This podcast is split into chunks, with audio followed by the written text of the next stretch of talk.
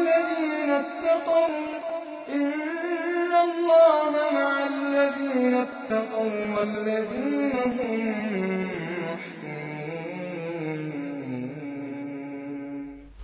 الإحسان للإنتاج الإعلامي والتوزيع. تقدم لكم هذه المادة.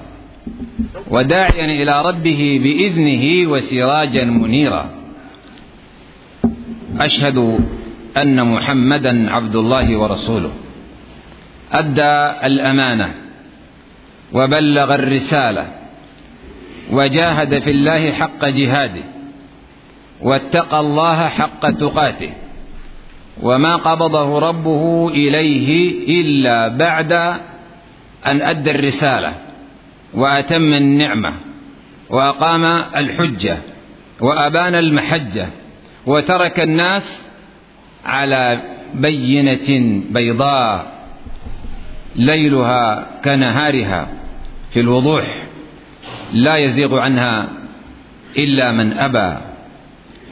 ثم أنا سعيد أن أكون بين إخواننا في هذا المسجد المبارك وأبنائنا وجميع من يستمع إلينا.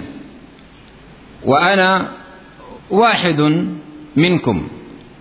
وغفر الله لأخينا الشيخ الفاضل علي حسين فإنه زاد في الأمر. فأنا رجل منكم وواحد من أبنائكم. نذكر في هذه اللحظات القليلات بما فتح الله تعالى به وإن شاء الله تعالى حسب ما بلغني أن عنوان الكلمة قل هذه سبيلي أدعو إلى الله على بصيرة أنا ومن اتبعني وسبحان الله وما أنا من المشركين. هو آية من كتاب الله جل وعلا. قل هذه سبيلي أدعو إلى الله على بصيرة أنا ومن اتبعني وسبحان الله وما أنا من المشركين. وإذا كان في ناس معتادين يشربوا الشاي بعد المغرب غالبا بعد شوية حيناموا وينعسوا أنا عايز الأخوان ينتبهوا معي وعشان تنتبه حخليك تساعدنا إن شاء الله في المحاضرة. من الآمر في هذه الآية؟ ومن المأمور؟ من الآمر؟ الله جل شأنه. قل هذا فعل أمر. قل أمر بها من؟ محمدا صلى الله عليه وسلم رسوله الكريم. يأتي بعد ذلك الأمر للنبي عليه الصلاة والسلام هو أمر لأمته كلها إلا ما كان من الخصوصيات. بقاعدة الأمر للنبي عليه الصلاة والسلام أمر للأمة كلها إلا ما كان من خصوصياته. فما كان من الخصوصيات كزواج أكثر من أربعة وكالتزوج بامرأة من غير صداق الواهبة التي وردت في القرآن وكمواصلة الصيام يومين وثلاثة هذا من خصوصياته. لكن ما ليس من الخصوصيات فالأمر له أمر للأمة. فأي واحد منا من المسلمين مخاطب بهذه الآية؟ قل هذه سبيلي. لكن صحيح الناس درجات. درجات في السن درجات في الخبرة درجات في العلم. لكن لا يوجد إنسان مسلم إلا وهو مكلف بأن يكون داعية إلى الله جل وعلا على قدر طاقته ووسعه. طيب إذا كان لا يعرف شيء إذا كنت لا تعرف شيئا فإنك داعية إلى الله بمالك. تتصدق في بناء المساجد في دعم مدارس القرآن في دعم الدعاة إلى الله جل وعلا. هذا هذه دعوة. إذا قال ما عندي مال نقول بسمتك بخلقك بهديك وخالق الناس بخلق حسن فإن هذه دعوة. يعني الذي يراك صادقا في الكلام صادقا في معاملات تجارية لا تكذب لا تغش لا تؤذي الجار هذه دعوة. هذه دعوة من غير أن تتكلم. إذا قل هذه سبيلي. هذه وين هي؟ أينها هذه. هذه اسم شنو؟ إشارة. أنا أقول هذا جوال مثلا. وهذه ساعة. إذا هذه هذه اسم إشارة لشيء موجود. فهذه هنا مشار بها ليش؟ لكلمة ماذا؟ سبيل. هذه سبيلي. السبيل معناه إيه؟ الطريق. السبيل الطريق الصراط. والصراط هو السبيل وهو الطريق. ونربط مع هذه الآية آيتين ثانيتين يتضح بهما المعنى. في سورة الأنعام قال الله تعالى وأن هذا صراطي. وأن هذا صراطي. مستقيما فاتبعوه. وهنا قل هذه سبيلي. وفي الفاتحة اهدنا الصراط المستقيم. طيب إذا هذه معناها حاجة بينة واضحة. حتى أشار إليها هذه أنت لا تشير بكلمة هذه إلا إلى شيء واضح ملحوظ مرئي.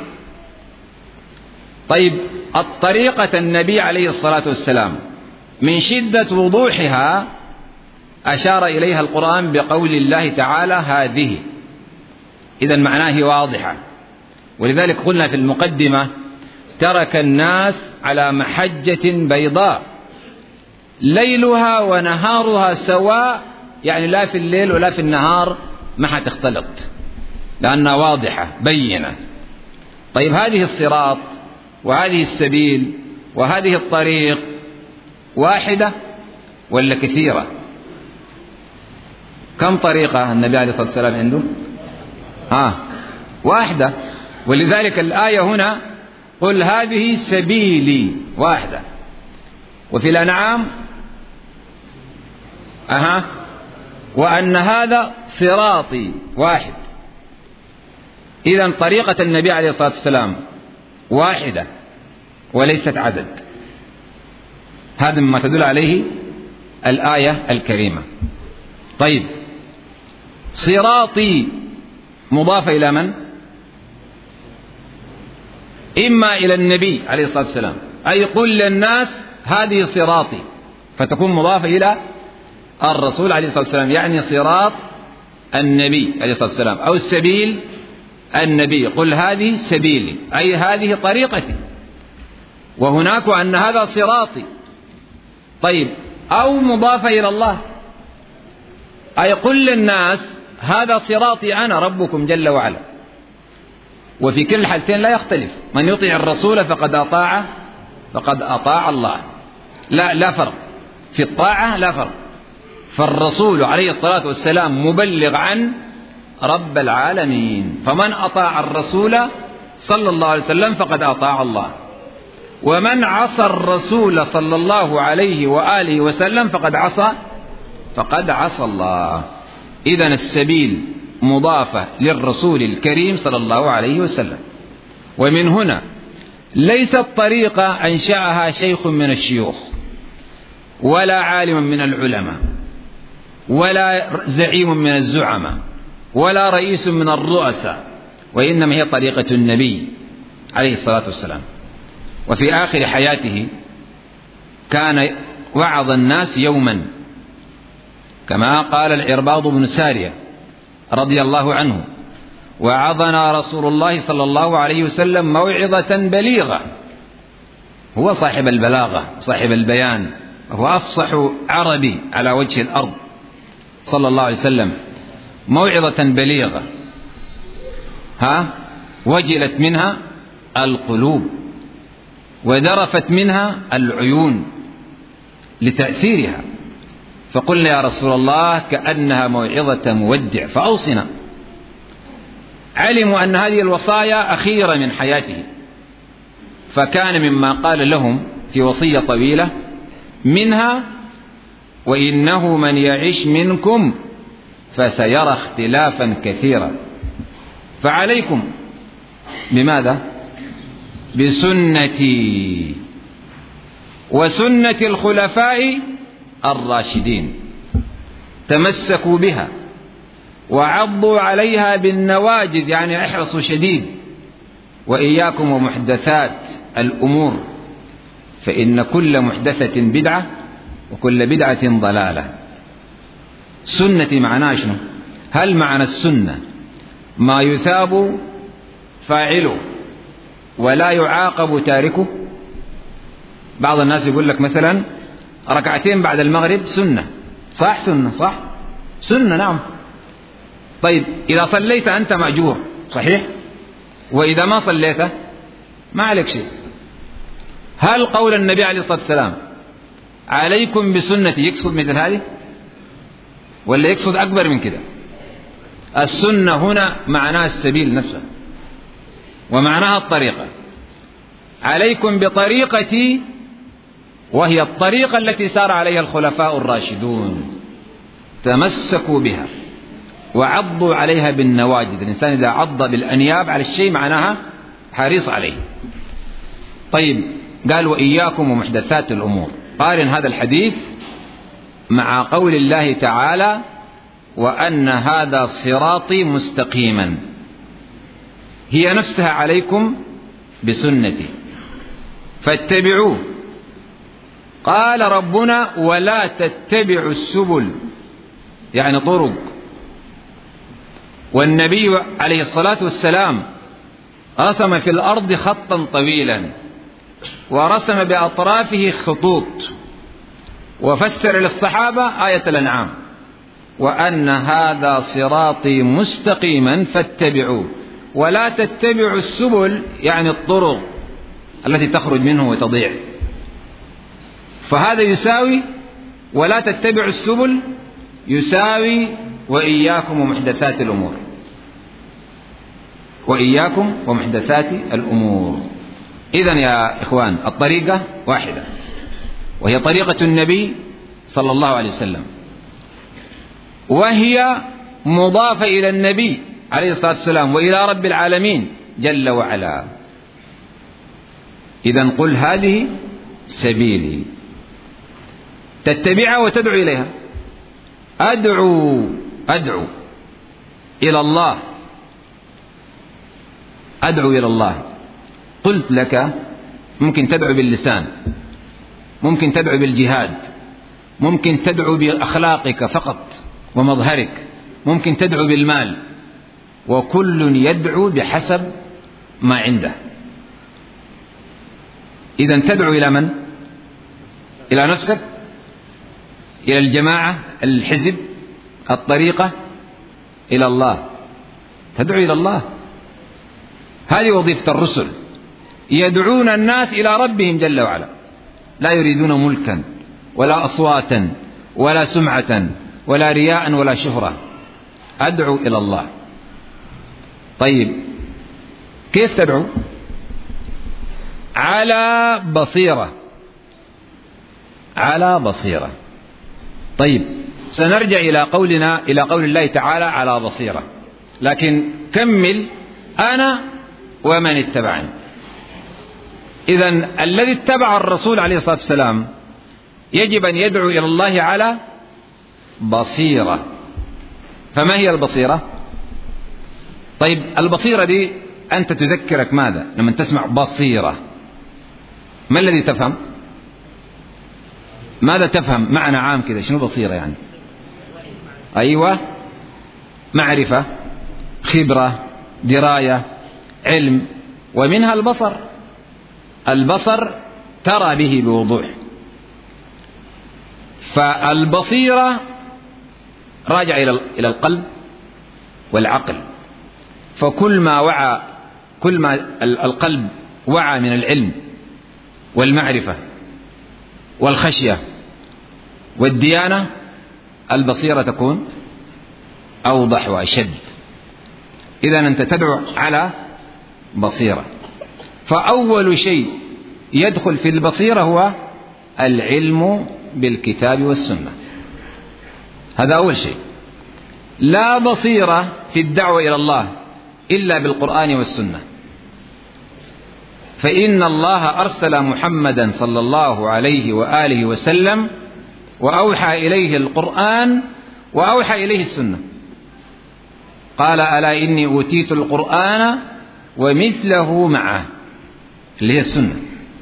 فالبصيرة كلها في الكتاب العزيز وفي السنة الشريفة. طيب هل الكتاب والسنة نتعلمها بالتجربة؟ بالمنام؟ واحد نايم يجي القرآن يدخل في راسه؟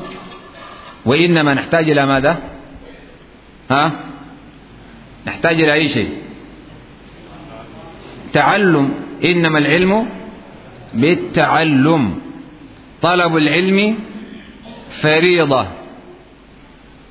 ومن العلم ما هو فرض عين. علي وعليك وعلى زوجتك وعلى بنتك وعلى ابنك فرض عين. ليس فيه خيار. يعني مش أنت عايز تعمل أو ما تعمل على كيفك هذا اسمه شنو؟ قلنا فرض ماذا؟ طيب في فرض ثاني؟ في فرض ما هو عين اللي هو إيش؟ فرض كفاية. الفرق شنو؟ واحد من الشباب بيقوم يورينا الفرق بين فرض العين وفرض الكفاية. أيوة تفضل. طيب إذا عين معناه شنو؟ العين اللي بتشوف؟ أها إيش؟ أيوة العين معناه ذات يعني يعني يقول لك أنت ذاتك. يقول لك أنت عينك يعني أنت ذاتك.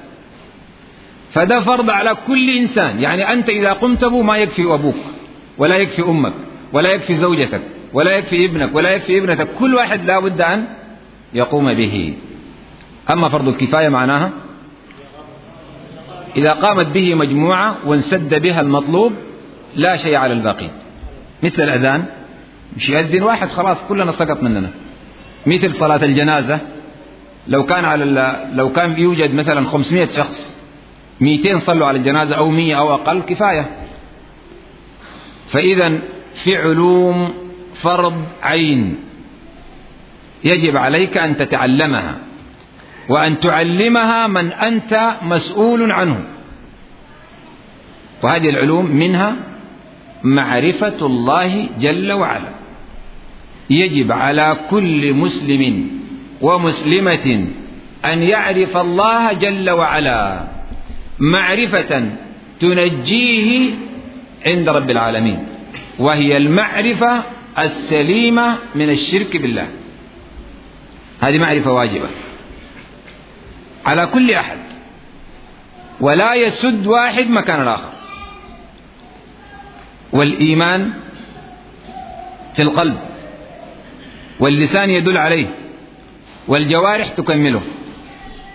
فالإيمان اعتقاد بالقلب ولفظ باللسان أي قول باللسان وعمل بالجوارح والأركان. لكن يشترط أن يكون خالصا. لا يخالطه شرك بالله جل وعلا. طيب الشرك ما هو؟ عشان أنت تعرف إيمان لا يخالطه شرك لا بد أن تعرف شرك. يعني أنا لو قلت هذا عصير فقلت لك أريد عصير لا يخالطه سكر فلا يمكن أن تأتيني بعصير ليس فيه سكر إلا إذا كنت تعرف العصير وتعرف السكر. لكن إذا واحد من الاثنين مجهول لا يمكن تلبي الطلب أصلا. طيب ما هو الشرك؟ واحد من الشباب. تفضل. قال هو أن تجعل لله ندا وهو خلقك. هل معنى هذا؟ هو إجابة صحيحة. لكن هل معنى ذلك أن أقول المخلوق الفلاني مثل الله؟ هذه ما في إنسان يقول الآن. ما في إنسان يقول هذا الكلام. لكن في أحياء في أشياء توقعك في الشرك. فالشرك كما قال أخونا أن تجعل لله ندا. لكن ما يشترط أنك تقول هو مثل الله وإنما أن تجعله بأفعالك. فإذا كان الإنسان يصلي لله وللصنم معناه جعل لله ندا. يصوم لله وللشجرة. يزكي لله وللشمس. يدعو الله والنبي. يعني أي نبي؟ يخاف الله والولي. هذه اسمها شنو؟ اسمها جعلت لله ندا. واحد يقول لك لا أنا ما جعلت لله ندا الله وحده لا شريك له. تقول طيب. إذا إذا حزبك أمر أو أصابك كرب ماذا تقول؟ فإن قال أقول يا الله أشفني. يا لطيف ألطف بي. يا رحيم أرحمني. نقول خلاص أنت فاهم. لو قال بقول يا الله وسيدي فلان. ما فهم ما فهم التوحيد الخالص. ما فهم. لأنه الله هو هذا هو الشركة هذه الشركة أصلا. فالإيمان الذي ينجي صاحبه هو الإيمان الذي ليس معه شرك. طيب يمكن واحد من الشباب يقول ما في إيمان مع شرك. ما ممكن واحد يقول كده؟ يقول لك ما في إيمان معه شرك. طيب نديك الدليل. قال الله تعالى وما يؤمن أكثرهم بالله إلا وهم مشركون. يؤمن مشركون. إذا في إيمان معه شرك؟ طيب آية أخرى. فأي الفريقين أحق بالأمن إن كنتم تعلمون الذين آمنوا ولم يلبسوا إيمانهم بظلم؟ يلبسوا يخلطوا. بظلم بشرك. الذين لم يخلطوا إيمانهم بشرك أولئك لهم الأمن وهم مهتدون. طيب واضح ده واضح. يجي واحد يقول لك والله الكلام ده واضح. لكن أن أدعو الملك أو الرسول الفلاني أو الولي الفلاني هذا ما هو شرك. ما ممكن واحد يقول كده يا مشايخ؟ طيب في واحد من الشباب أو الشيوخ بيعتقد أنك إذا دعوت أحدا مع الله أنه هذا مشرك في ناس بيقولوا كده يقول لك ده ما شرك. طيب نحن نعطيك دليل على أنه شرك. والدليل من القرآن ومن السنة. قال الله تعالى ومن أضل ممن يدعو من دون الله من لا يستجيب له إلى يوم القيامة وهم عن دعائهم غافلون. لاحظ قال عن شنو؟ عن شنو الآية؟ عن دعائهم غافلون. وإذا حشر الناس يعني يوم القيامة كانوا لهم أعداء وكانوا بعبادتهم كافرين. عبادتهم هنا يا شنو؟ الدعاء. إذا دعاء غير الله يسمى, يسمى شنو؟ عبادة. لذلك الغير وبالتالي هو الشرك مع عبادة الله. دليل آخر. قال الله تعالى ذلكم الله ربكم له الملك. والذين تدعون لاحظ تدعون تدعون دعاء من دونه ما يملكون من قطمير. إن تدعوهم لا يسمعوا دعاءكم ولو سمعوا ما استجابوا لكم ويوم القيامة يكفرون بي بشرككم تدعون بشرككم. إذا دعاء دعاء الإنسان لغير الله هو شنو؟ شرك دي أدلة القرآن.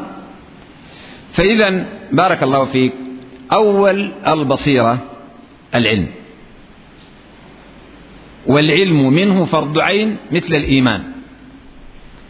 ومنه فرض عين كالصلاة.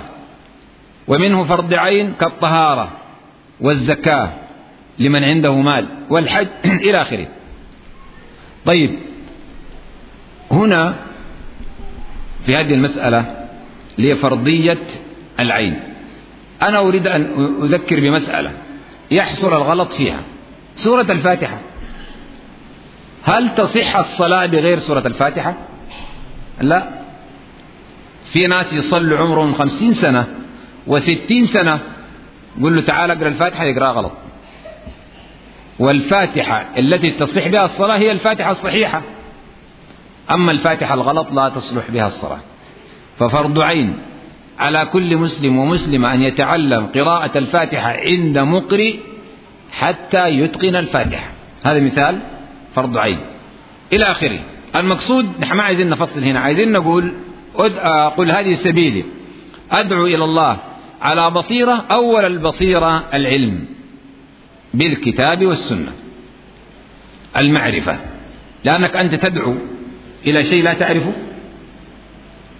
يعني تدعو الناس إلى أي شيء؟ ذكر يعني آه قيل إن أحدا من أهل الشام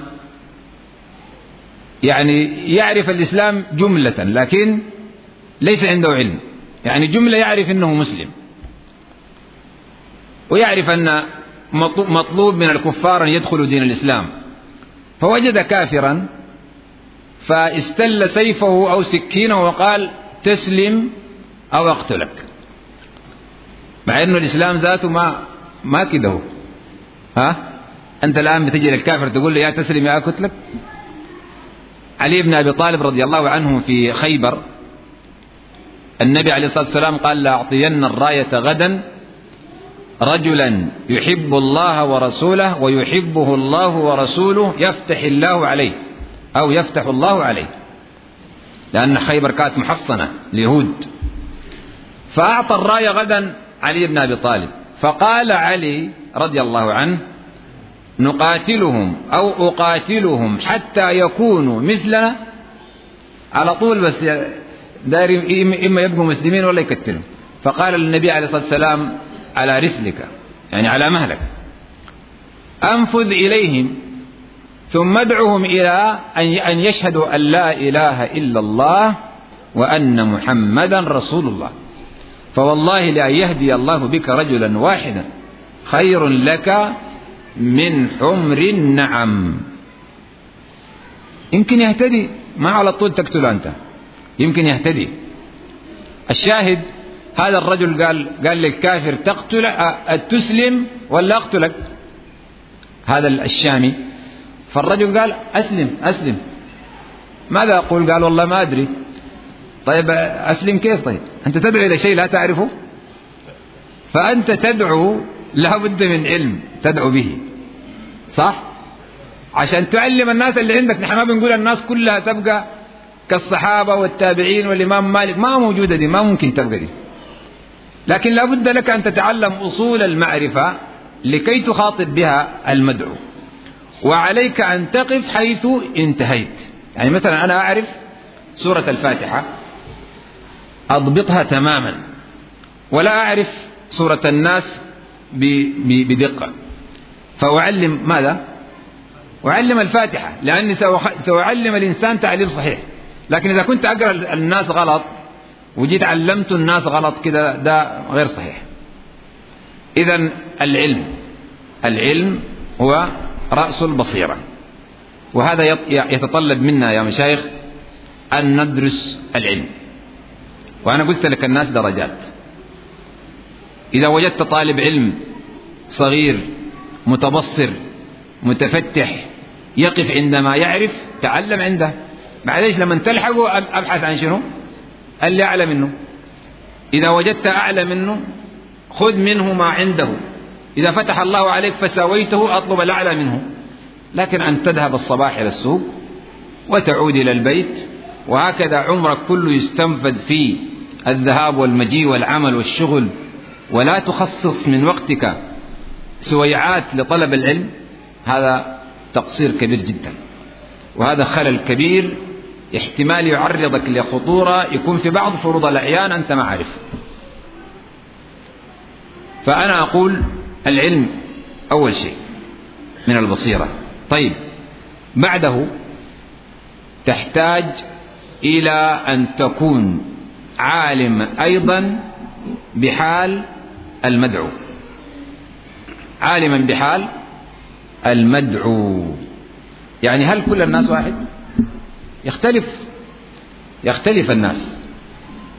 يعني معرفتك بالإنسان هل هو مسلم أو كافر أو عالم أو جاهل أو منكر أو ملبس عليه هذه بتخليك تدعوه بالطريقة الصحيحة. فلا بد أن تعرف حاله. فدي يسموها العلم بحال المدعوين. فلا بد يكون عندك إلمام عام كده مش لازم تفصيل كل واحد لكن إلمام عام بحال الناس. حتى يناسب كلامك ما عندهم. لأن الإنسان يا جماعة المنكر المعاند المكابر. ما هو زي الإنسان الخالي الذهن الإنسان ما عنده أي إشكال. جايك يسمع منك. ده طريقته مختلفة في التعليم. في إنسان مكابر معاند شايف نفسه مثلا أحسن زول وعنده أباطيل وعنده خرافات هذا يختلف. طريقتك معاه تختلف. فإذا آه العلم بحال المدعوين. في حاجة مهمة جدا هنا. وهي العلم بطريقة الدعوة. من البصيرة العلم بطريقة الدعوة يمكن تسميها أسلوب. أسلوب الدعوة. المنهج منهج الدعوة واحد لكن الأسلوب بيختلف. طيب الأسلوب يختلف. هل من الأساليب النافعة الرحمة اللطف اللين ولا لا؟ الجواب نعم. نعم هذا من الأساليب النافعة. قال الله تعالى لرسوله عليه الصلاة والسلام فبما رحمة من الله لنت لهم. ولو كنت فظا غليظ القلب لانفضوا من حولك. أنا كنت أقول لإخواننا الدعاة إلى الله إذا كان هذا الكلام للرسول عليه الصلاة والسلام. رسول رب العالمين. كل صفات الجمال والكمال البشري فيه ومع ذلك ربنا يقول له فبما رحمة من الله لنت لهم. ولو كنت فظا غليظ القلب لانفضوا من حولك. إذا أنا وأنت وزيد وبكر وعمر ممن يباشرون الدعوة إلى الله أولى بأن ينفض الناس عنه إذا كان غليظا أو فظا. هذا واضح؟ طيب عشان ما تكون فظ حتعمل إيه؟ حترحم الناس. أول شيء لابد أن الناس تعلم من كلامك ومن طريقتك معهم أنك ترحمهم.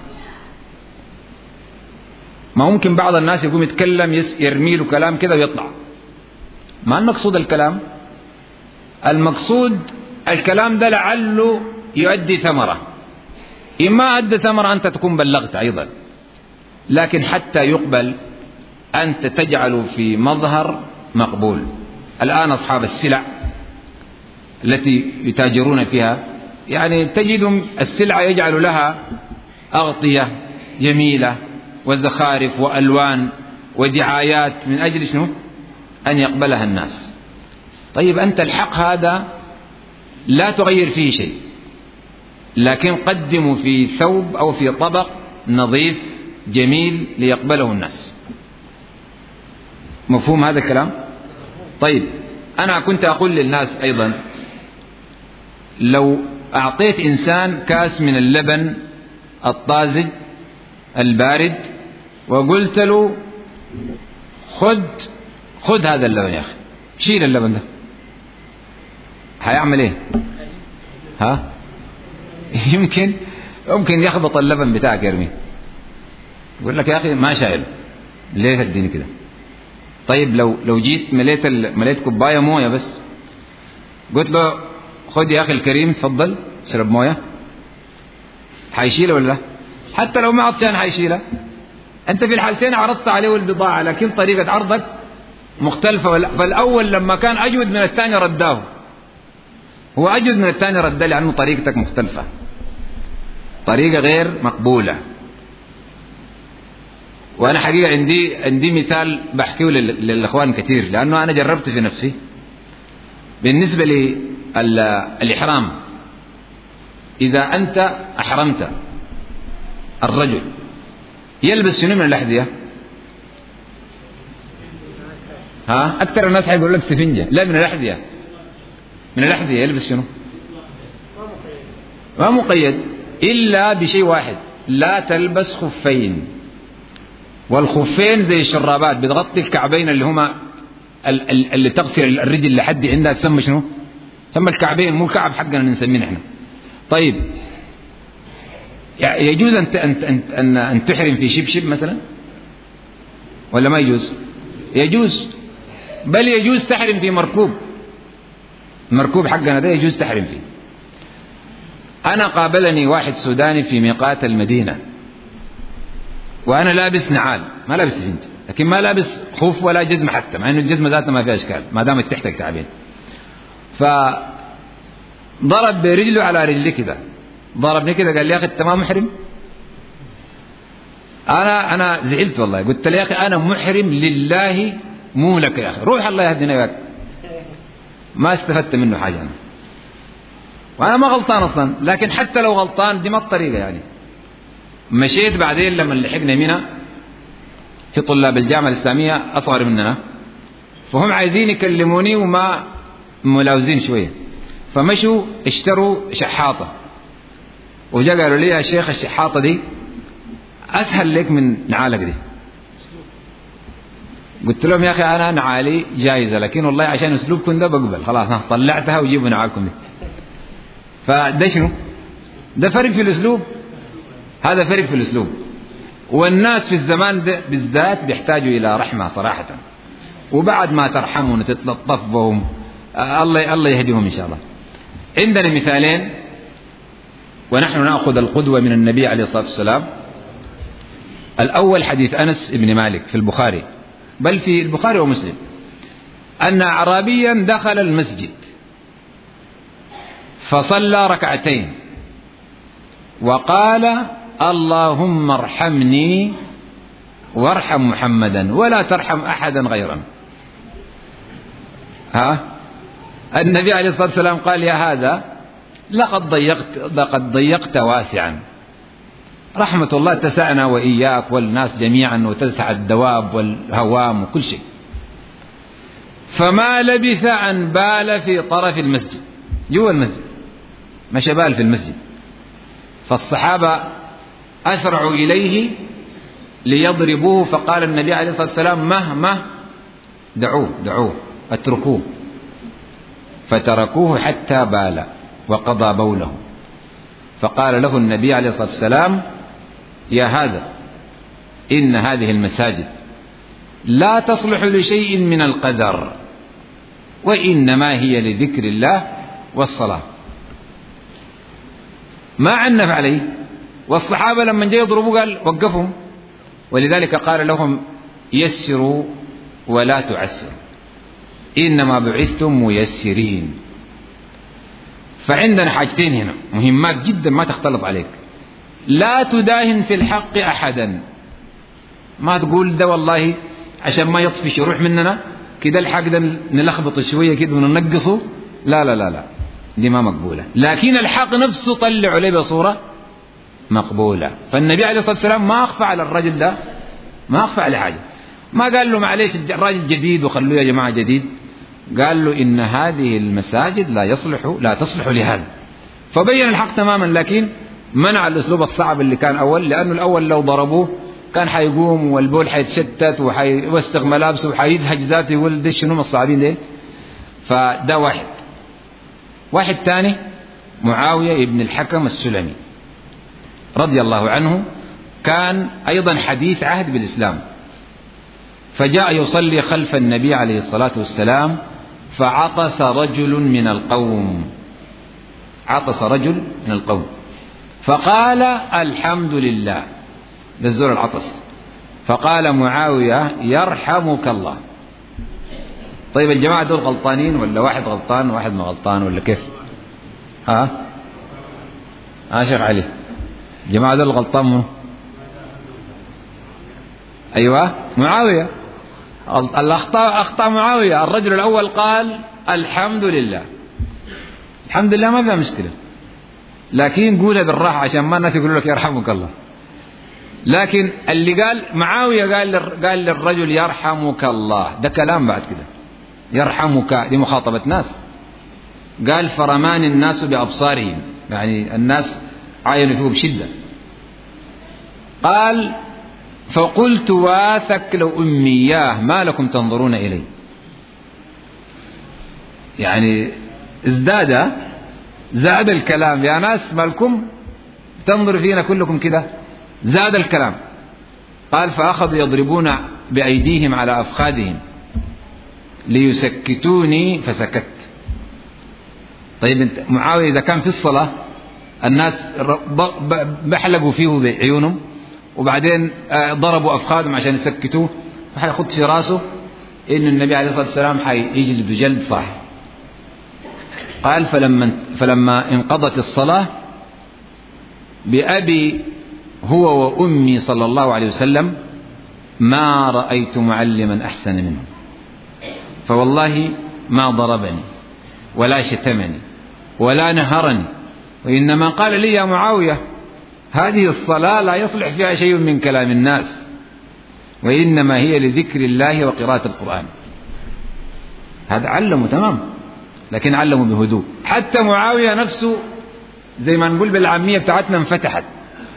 فقال يا رسول الله إن منا قوم يتطيرون. فقال لا تفعل. قال إن قوما منا يخطون. قال كان نبي من الأنبياء يخط. فمن وافق خطه فذاك. قال كانت لي جارية ترعى الغنم قبل أحد فعدا عليها الذيب فأكل منها شاة. وأنا رجل من بني آدم أغضب كما يغضبون فصككتها. فقال عليه الصلاة والسلام ائت بها. فأتى بها فقال لها من أنا؟ قالت أنت رسول الله. قال أين الله؟ فأشارت بيدها وقالت في السماء يعني في العلو فوق السماوات. فقال اعتقها فإنها مؤمنة. شاهدنا منه تعليم النبي صلى الله عليه وسلم فلما علمه بالحسنى نفسه فتحت بدأ يسأل عشان يتعلم. لو مسكوا جلده من محل ده حيقوم جاري يمكن الصلاة الجاية ما يجيها فدي ده نوع من ده نوع يعني أمثلة بسيطة جدا من الأساليب. ممكن الحديث هذا الذي ذكرناه لأنه فيه مسائل مهمة نشير إليها. إن منا قوم يتطيرون. ما معنى التطير؟ التطير هو التشاؤم. أن يتشاءم الإنسان بمخلوق بشر بهيمة طير يوم شهر دار أي شيء. يقول لك شهر صفر ده صعب. ما, ما, ما, ما ممكن نعمل فيه زواج. يوم الأربعاء ما بسافر. طلعت قابلني فلان ده لا خلاص كده ما بتنعدل بيجي راجع. هذا اسمه تطير هذا حرام لا يجوز. ليس منا من تطير أو تطير له أو تكهن أو تكهن له. طيب بعض الناس يقول لك أنا والله مرات بطلع دي قابلني زول. بيجي في قلبي والله إن الزول ده يا أخي ما دام قابلك والله الله يعدلها بس. لكن بتوكل على الله وبمشي. نقول لك كده كويس. لأننا نحن بشر. فالحاجة دي بتقع في قلب الإنسان. فإذا رجعت من أجل الإنسان ده أنت وقعت في التطير والتطير شرك بالله. إذا مضيت على طول ما عليك حاجة. ولهذا قال النبي عليه الصلاة والسلام الطيرة ما أمضاك أو ردك. يعني التطير الممنوع إنك تتشجع تمشي من أجل حاجة أو ترجع من أجل حاجة. أما إذا وقع في نفسك وما ردك من طريقك فيكفيك أن تقول اللهم لا طير إلا طيرك ولا خير إلا خيرك ولا إله غيرك. وتمشي. فهذا لا يضر. فهذه مسألة مهمة يجب أن ننبه عليها الأبناء والبنات والزوجات. فلا يوجد مخلوق يملك لنفسه شيئا أصلا. بل الأمر لله جل وعلا. وكلنا مخلوق. حتى السماوات والأراضين والجبال والكواكب والشمس والقمر والأسد والفيل وكل هذه الأشياء مخلوقة. لا تملك لنفسها ضرا ولا نفعا فضلا أن تملكه لإنسان. طيب قال معاوية قال منا قوم يخطون. تعرف الخط؟ ها؟ كيف يعرف الخط هذا؟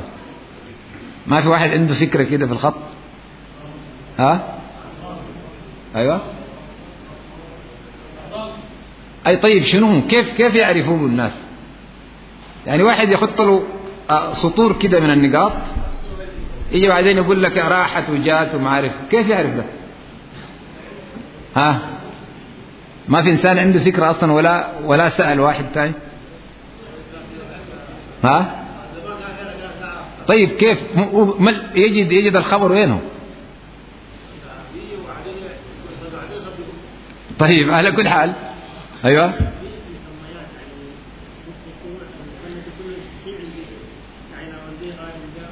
معناها كده. طيب تمام. هو الخط طريقة لمعرفة الغيب. لكن الغيب نحن ربنا جل وعلا حسم لنا أمره. في غيب نسبي يا جماعة.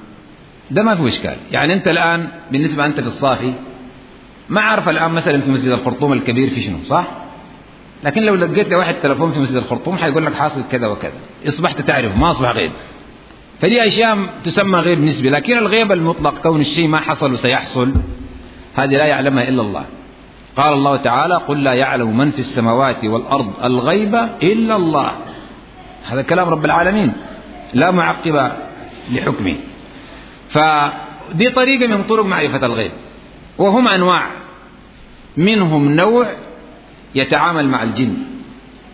يتعامل مع الشياطين. والشياطين تخبره بالأمور الغائبة. مثلا أنا قلت له عندي بعير راح. يقوم يقول لي شياطين فتشوا بعير. فلان ده وصفه كذا كذا كذا كذا. الشياطين يطيروا يلفوا يلقوا البعير ده في الجوز أقول لك تعال لي أعمل لك خط. لما يقعد يخط يكون الشيطان كلمه يقول لك جملك الوصف ووصفه في الجوز تديني شنو عشان؟ ده استعان بماذا؟ استعان بالجن وده حرام. الجن لا يعينه إلا يرتكب كبيرة من كبائر الذنوب أو مكفرة من المكفرات. في نوع هو ضرب من السحر وفي نوع مجرد مجرد يعني دجل. ما لا لا عرف شيء ولا سمع من الجن شيء لكن يقدر ويخمن. وكل هذا ممنوع.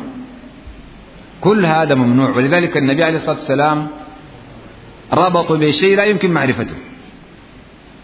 قال له كان نبي يخط. ها؟ تفضل. تفضل. وين المؤذن؟ آه الأسئلة إن شاء الله تعالى. فأختم هذه الكلمة.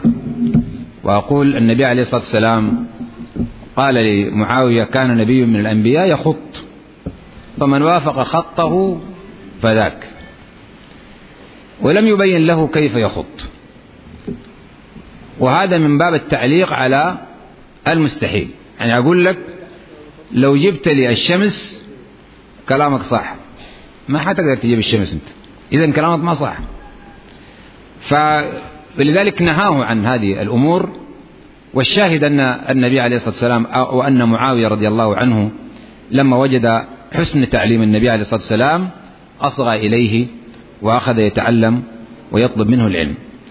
وأنا سأكتفي بهذا المقدار لنجيب على بعض الأسئلة وأشكر آه، إخواننا على حسن استماعهم وإنصاتهم ونشكر آه، أخانا الشيخ الفاضل علي حسين على ما يبذل من جهد طيب ومبارك في هذا المسجد. نسأل الله أن يتقبل منه ونشكر أخانا الشيخ أحمد عبد الله آه، نسأل الله جل وعلا أن يزيد الشيخين هدى وتقى وعلما وطاعة ومع ونحن معهم إن شاء الله تعالى. والله أعلم وصلى الله وسلم وبارك على عبده ورسوله. وأول الأسئلة من عمنا الشيخ. يقول الإنسان ما صلى العصر حتى دخل عليه المغرب. الجواب إذا كنت تصلي وحدك فتصلي العصر أولا قضاء. ثم تصلي المغرب ثانيا. ولا إشكال. ترتب العصر أولا قضاء بعدين تصلي المغرب حاضرا. إذا كان تصلي مع الجماعة فتجتهد أن تصلي العصر قبل الدخول مع الجماعة. حتى إذا فرغت منه تدرك الجماعة وتصلي معها ما بقي من المغرب عشان صلواتك تكون مرتبة. إذا نسيت حتى تذكرت وأنت في صلاة المغرب ففي الحالة دي إما تكمل المغرب نافلة يعتبر لك نافلة ثم تصلي العصر ثم تصلي المغرب. أو تقطع المغرب وتصلي العصر ثم تصلي بعده المغرب لأنك تذكرت في أثناء الصلاة. ولو ما تذكرت إلا بعد ما فرغت من المغرب فيكفيك أن تصلي العصر قضاء وحده. وإذا ضاق عليك الوقت بحيث أنك لو صليت العصر خرج المغرب فإنك تصلي المغرب أولا حتى لا يكون الاثنين فائتين وتصلي العصر بعد ذلك. والله أعلم. واضح؟ بارك الله فيك. الله يحييك.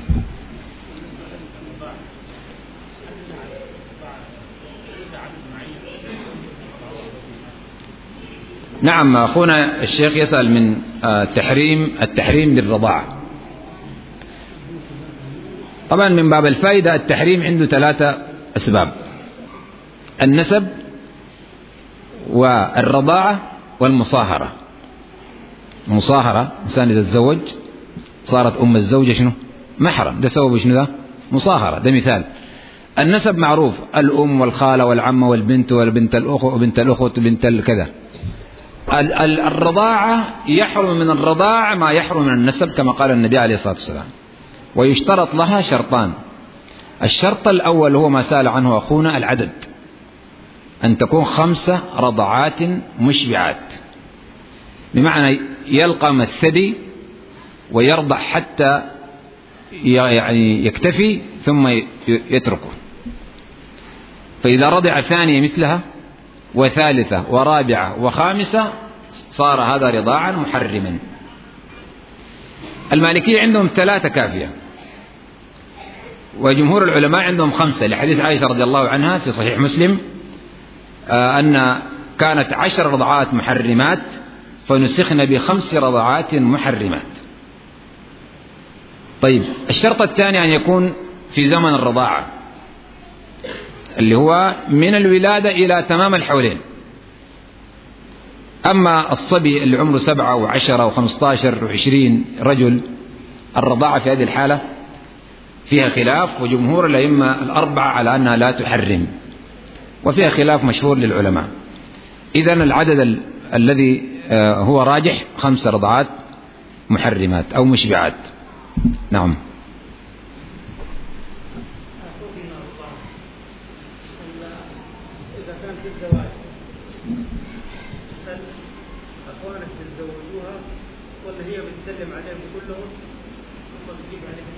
نعم دي مسألة بعض الإخوان بيسأل منها. التحريم من الرضاع يا مشايخ بيجي من جهة المرأة التي ارتضع فيها الطفل أو الطفلة. كالآتي لو فرضنا أن زيدا رضع في فاطمة وزيد أمه عائشة طيب زيد رضع وين؟ فاطمة. فاطمة دي حتصبح أم زيد. وأبناؤها إخوته وبناتها أخواته وأخواتها هي خوات الأم ذاته خالاته وزوجها أبوه وأخوات زوجها عماته. فهمت؟ لكن زيد عنده أربع أخوات من أمه وأربعة إخوة. الثمانية ديل ما عندهم شغل بالمجموعة دي. ما رضعوا دول. فالرضاعة بتنتشر من جهة الأم والأب الذين رضع عندهم. أما إخوانه لا دخل لهم. لكن أي إنسان مرق من المرأة دي أو من زوجها وإن لم يرضع فهو أخ له. يعني لو لو كانت لما تزوجت الرجل الآن الحالي عندها بنات من سابق فهو رضع فيها البنات دي برضه حيكون شنو؟ برضه أخوات. نعم. ها؟ طيب.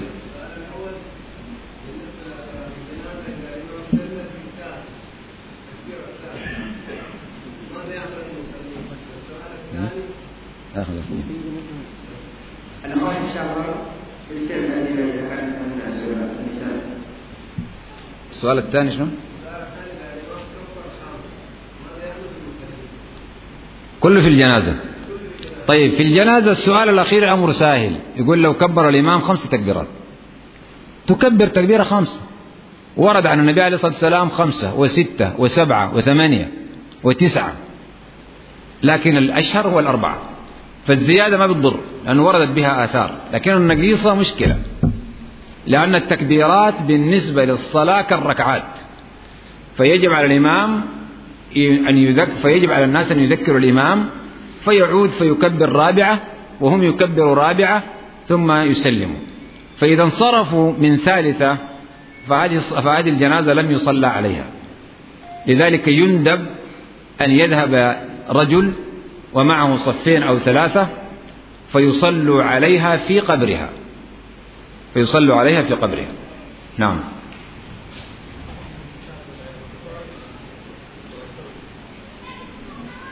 يسأل أخونا عن مشاركة أعياد النصارى في رأس السنة. عليك أن تعلم يا أخي الكريم أن المسلمين ليس لهم إلا عيد الأضحى وعيد الفطر إطلاقا. والنبي عليه الصلاة والسلام نص على هذا الكلام. قد أبدلكم الله بهما أبدلكم بهما عيد الفطر وعيد الأضحى. أي أعياد كانت قائمة نسخها الإسلام وبقي بدلها عيد الأضحى وعيد الفطر المباركان. ثم إن في أعياد النصارى تشبه بهم أو تشبها بهم.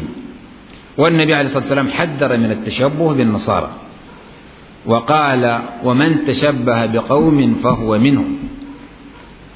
فهذه أعياد يحرم الاشتراك فيها. ثم ماذا يفعل الناس؟ يقلدون اليهود والنصارى بإشعال الشمعات وإطلاق المفرقعات وتكسير البيض وأسوأ من ذلك يختلط الفتية والفتيات وتقع بينهما منكرات أو بينهم منكرات. فيغضبون رب الأرض والسماوات فما الذي استفاده المسلمون من هذا الأمر؟ فوقعوا في المنكر وخالفوا شريعتهم وأغضبوا ربهم نسأل الله جل وعلا أن يتوب علينا وعلى سائر المسلمين. أيوه. كيف؟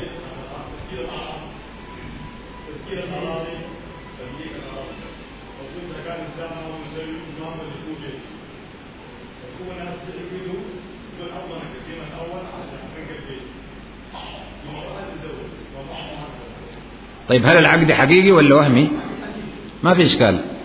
ما في إشكال إذا كان في إنسان عايز يتزوج بعد أربع خمس سنة ومحدد الخطيبة فقالوا له إلا تجيب قسيمة ومشى عقد عقد رسمي على خطيبته المعروفة وأجل الزواج فيما بعد واستغل هذه القسيمة فهو متزوج حقيقة. ما دام عقد هو متزوج. نعم. الصوت شوية بلا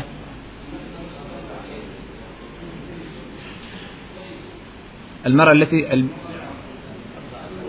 المرضعة ماله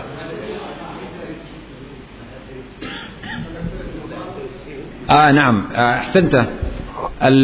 هذه من الأشياء التي تستثنى من عموم قوله صلى الله عليه وسلم يحرم من الرضاع ما يحرم من النسب. التوارث لا يكون بالرضاع. التوارث أسبابه ثلاثة واللي هي النسب والنكاح والولاء. والولاء الآن غير موجود.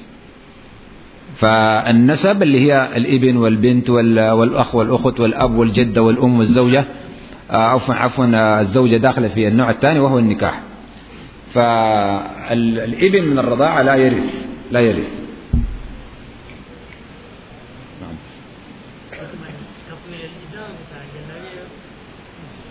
ده كم لكن اليد يعني؟ الأخ يسأل عن الكم كم اليد كم الجلابية والكذا. كون يكون واسع أو طويل. على كل حال دي ما لم يصل إلى درجة السرف فالسرف حرام في كل شيء. أما ما عدا ذلك ليس له ضابط معين. يعني الثياب محددة من أسفل نعم. إزرة المؤمن إلى أنصاف الساقين وما أسفل الكعبين في النار. لكن ما يتعلق باليدين ليس له تحديد لكن لا يبالغ ولا يبلغ درجة السرف. نعم. المصافحة هل يجوز لك أن تصافح أختك يعني من الرضاعة؟ عمتك عمتك أخت أبوك بالعم؟ آه نعم. أو خالتك أمك بخالتها بخالة طيب أخونا يسأل في بعض النساء ذوات القرابة هل ينزلن منزلة المحارم في المصافحة. ومثل ببنت عم الأب. صح؟ أو بنت عمته. أو بنت عم الأم. أو بنت عمته. لا هذول ما هم محارم. المحارم الإخوة المباشرين. ولذلك الأب يجوز أن يتزوج بنت عمه. فهي ليست محرم له ولا لك. نعم. أيوة. أيوة نعم تفضل.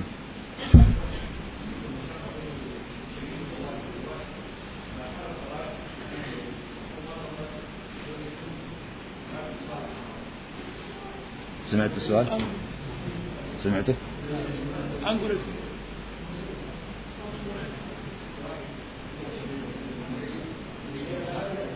ما سمعنا عندهم مشاققة مع أخوه شرط على أخوه لما طلق زوجته ما آه، واحد بينه وبين أخوه خصومة ومشاققة. فاشترط على أخيه أن يطلق زوجته حتى يتصالح معه. وهذا شرط باطل. لا يجوز له أن يشترطه ولا يوفى به. وإنما يقول له أنا أريد مصالحتك يعني لله وتجنبا للشقاق. ولأن الإسلام يأمرنا بذلك ولنصل الرحم. أما الزوجة فلا دخل لها في هذا الباب على الإطلاق. نعم. مشاهدة التلفزيونات هل هي من الكبائر؟ يقول أخونا. آه، طبعا مشاهدة التلفزيون ليست على حد سواء في كل شيء. الذي يشاهد شيخ يتكلم في محاضرة هذا لا إثم عليه. الذي يشاهد آه، أخبار في الغالب أنه إن شاء الله يسلم من الإثم. الذي يشاهد أفلام إباحية وصور نساء عارية هذا من الكبائر. هذا من الكبائر لا شك فيه. نعم.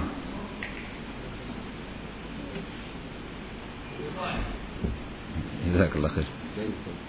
ها؟ بل شوي في واحد رافع يده لا لحظة سري.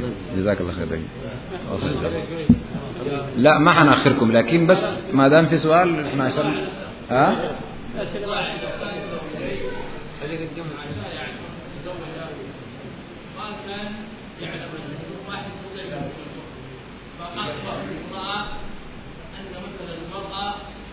رضعت زوجها رضعت من أم الزوج هل تقبل شهادتها على تقرأ؟ واحدة بس هي واحدة واحدة لا تقبل يعني إنسان تزوج امرأة بعد حين جات واحدة قالت له أنا كنت أرضعتكما. فبقت أخت من الرضاعة. طبعا ده لو ثبت كان على طول يفترقوا حتى ما يحتاجوا طلاق. يفسخ مباشرة. وكل واحد يمشي طريقه. لكن امرأة واحدة وتتأخر في الشهادة وتأتي بعد حين ولا ندري صدقت أم كذبت هذه لا يقبل بها القول.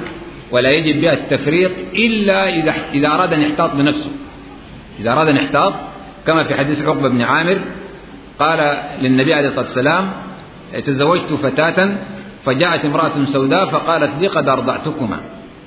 فالنبي عليه الصلاة والسلام انصرف عنه ما قال له شيء. فكرر السؤال فقال له النبي عليه الصلاة والسلام كيف وقد قيل فارقها وهذا أمر عند الفقهاء هذا أمر إرشاد. يعني ما دام حاك في نفسك وما اطمأنيت فارقها لكن ليس هذا على سبيل الوجوب. الوجوب لا بد أن تثبت بشهادة قاطعة حتى يفرق بينهما. آه آخر سؤال. آه ما الفرق بين قوله تعالى إنك لا تهدي من أحببت وبين قول إنك تهدي إلى صراط وإنك لتهدي إلى صراط مستقيم؟ نعم دي ظاهر الأمر أنت بتشوف كأنه ده يخالف ده. الأولى تقول تهدي.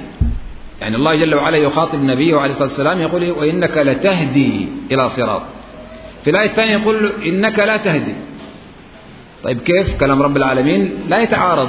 لكن الهدايات الاثنين دول كل واحدة لحالة في حاجة اسمها هداية إرشاد ودلالة. يعني ترشد وتدل وتدل وتعلم وتوضح.